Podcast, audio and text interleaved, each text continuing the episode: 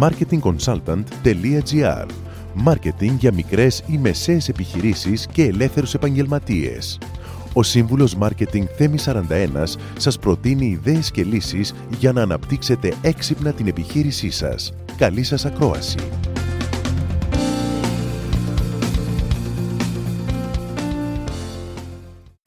Και να σας προτείνω τώρα 7 τρόπους για να αυξήσετε τις επαγγελματικές σας συστάσεις. Σύσταση είναι η καλλιέργεια διαδικών αμοιβαία εποφελούμενων σχέσεων και όπως είπαμε και πριν ε, είναι πολύ σημαντικό στις επαγγελματικές μας σχέσεις να υπάρχει όφελος. Νούμερο 1 καλή πρώτη εντύπωση. Μία εντύπωση που θα διαρκέσει, να του δώσουμε κάτι, να δώσουμε κάτι στον συνομιλητή μας, αυτό που παρουσιαζόμαστε, ώστε να μας θυμάται. Κάτι που θα οδηγεί στο πες μου κι άλλα. Νούμερο 2. Ενισχύστε το social media sharing. Αυτά τα οποία γράφετε στα κοινωνικά δίκτυα να είναι έτσι ε, φτιαγμένα, δομημένα, γραμμένα που να ενισχύουν το sharing.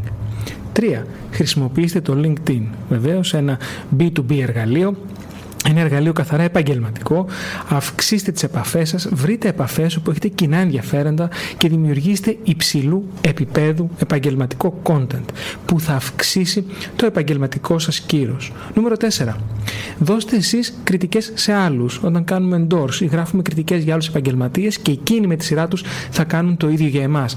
Και ξέρετε πόσο σημαντικό είναι να βλέπουν θετικές κριτικές για την δική μας επιχείρηση και για εμάς ως επιχειρηματίες. Σε κάθε event που πηγαίνετε πάντα να έχετε κάρτες μαζί σας, να δίνετε και να παίρνετε κάρτες και μετά να κάνετε follow-up. Υπάρχει ένα σύστημα, στις 7 μέρες κάνουμε ad στο facebook ή στο linkedin στις 10 ε, μέρες κάνουμε ένα follow-up πάνω σε αυτό και στις 30 ζητάμε μία ακόμα ε, συνάντηση για να έρθουμε πιο κοντά στον άλλον. Έκτον, να έχετε πάντα παρουσία αυτό που σας είπα πριν είναι μία μέθοδος δικτύωσης, έτσι, το 7-10-30. Έκτον, να έχετε πάντα παρουσία σε ομάδες τη τοπική κοινωνία στην οποία δραστηριοποιείστε ή στον κλάδο που δραστηριοποιείστε. Σε συλλόγους, οπουδήποτε μαζεύετε κόσμος, να είστε εκεί, να έχετε παρουσία. Βεβαίως η δικτύωση, όπως ξέρετε, απαιτεί και ένα budget, αλλά απαιτεί και χρόνο από εσά. Πρέπει να επενδύσετε στο χτίσιμο των σχέσεων. Άρα η παρουσία σας σε ομάδες όπου ο κόσμος μοιράζεται κοινά ενδιαφέροντα είναι πάρα πολύ σημαντική για να μπορέσετε να αποκτήσετε περισσότερες επαγγελματικές συστάσεις. Και το έβδομο και το πιο πιο όμορφο από όλα είναι να είστε αυθεντικός. Να είστε ο εαυτός σας. Μόνο έτσι θα μπορέσετε πραγματικά να αγγίξετε και να προσεγγίσετε άλλους ανθρώπους και φυσικά να είστε και ε, ταπεινοί.